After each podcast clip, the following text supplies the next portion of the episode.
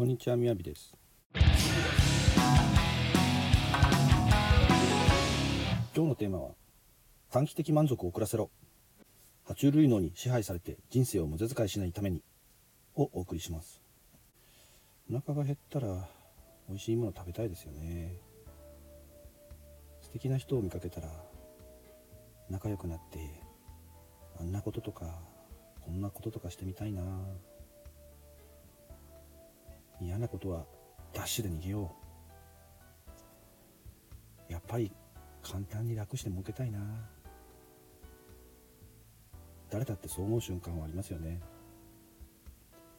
だけどガッと湧き上がる欲求は満たしても満たしても尽きることはありません。あなたは満足することができません。なぜでしょうか。人は痛みを避けて快楽を求める生き物だからです。実は研究で分かったことなんですけども、人に限らずですね、これがなんと細菌レベルでもそういった動きをしていることが確認されています。つまり生き物は苦を避けて自分の得する方へと、そうやって生き残ってきたわけなんです。ですから人がそういう行動をとってしまうのも仕方がないことなんです。ですから次から次へとどんどんやりたいことは出てきます。しかし皮肉なことに今の人間社会では思うがままに手を出してしまうと、それと同時に手に入れられるはずだった成功が遥か彼方へとどんどんと遠ざかっていくのです。あなたの脳は満足なんてできません。そしてただただ刺激を求めて、もっともっとと欲望は膨らんでいきます。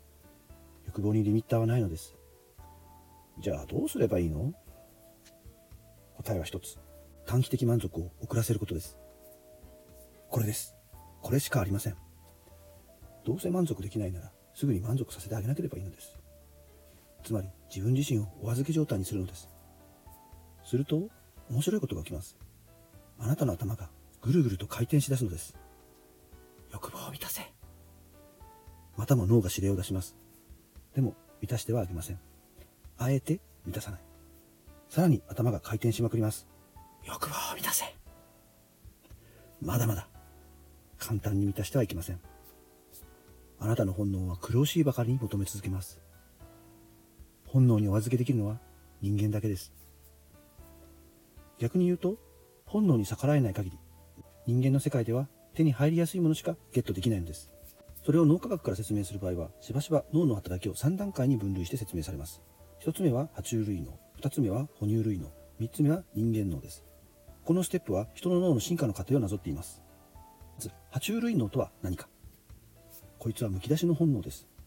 自分が生き延びることを第一に考える原始的な脳だから、お腹が空けばお腹いっぱい食べたい、異性を見ればできるだけ多くの子孫を残したい、年下の無礼な態度にはカッと怒りがこみ上げる、強い敵からはダッシュで逃げたい、そして今まで生き延びてこれた、だから今まで通りが一番いい、安全第一、そうやって考える特徴があります。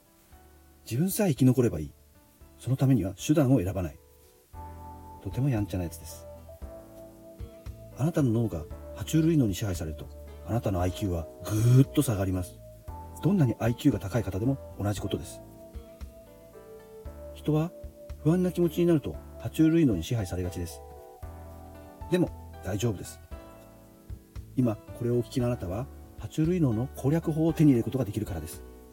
安心してください。この攻略法とは一言で言えば、認識することです。は？何それ？と反応したあなたは正しい、素直な方だと思います。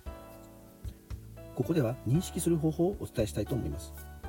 人は不安や恐怖を感じたとき、今私は爬虫類脳が強くなっている、そのせいで不安を恐怖を感じている、そう、今その時の気持ちを言葉で表現してみるのです。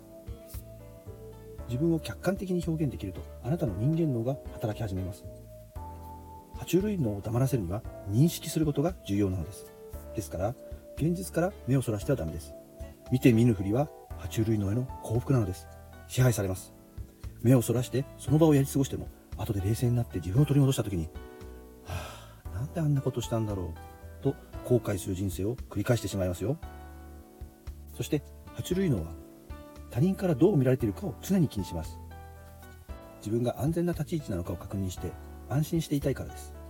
暴力的なのも人の目を気にしすぎるのも爬虫類脳の仕業だったのです。生き延びるとは安全第一といった発想の爬虫類脳は今まで通りを続けようとします。なのであなたが新しい一歩を踏み出そうというとき、何かと理由を見つけてきては潰しに来るのもこの爬虫類脳なんです。今まで通りでいいじゃないか、生き延びてきたじゃないか。特に何か新しいことを始めようとして体の調子が悪くなってきたなら爬虫類脳を疑ってみることも大事です。爬虫類脳はあらゆる手段を使ってあなたが本当の能力を発揮するのを妨害してきます。赤ちゃんを見守るお母さんのようにあなたに挑戦なんて危険なことをさせたくないんです。安全第一ですからね。そしてその戦略は何百万年以上の間有効でした。そのおかげで我々哺乳類は恐竜やマンモスの時代も確かに生き延びてくれたのです。そして今の私たちにつながっています。そのせいか不安や危険を感じると必ず爬虫類脳が発動するのです。生き延びるためにその代償にあなたの人間らしい創造性は封印されてしまいます。生き延びるために。しかし現代には恐竜もマンモスもいません。あなたが一瞬で食われてしまう危険はないのです。そんな時代に生き延びる戦略だけでは成功できません。爬虫類脳はあなたの成功を邪魔します。ルールが変わったことに気づけていないんです。石器時代の太古から成功し続けてきた体験があるからなのです。そのことを現代の私たちは認識しましょう。食う、寝る、逃げる、戦う、怒る、こうした短期的な感情を満足させること、それは爬虫類脳に自分を明け渡すことだと認識してください。そう、短期的満足は遅らせなければならないのです。爬虫類脳に主導権を渡さなければ私たちはクリエイティブな能力を発揮できます。自分のやりたいことがうまくいかないとき、それは爬虫類脳のせいです。ところでこんなことを言ってる人が周りにいませんか？どうせ自分なんかない方がいいよね。どうせ無理。失敗だけはしたくない。笑われたくない。完璧にできるまで様子を見よう。お金がないからできないだけだよ。あいつはダメだ。あいつは天才だからさ。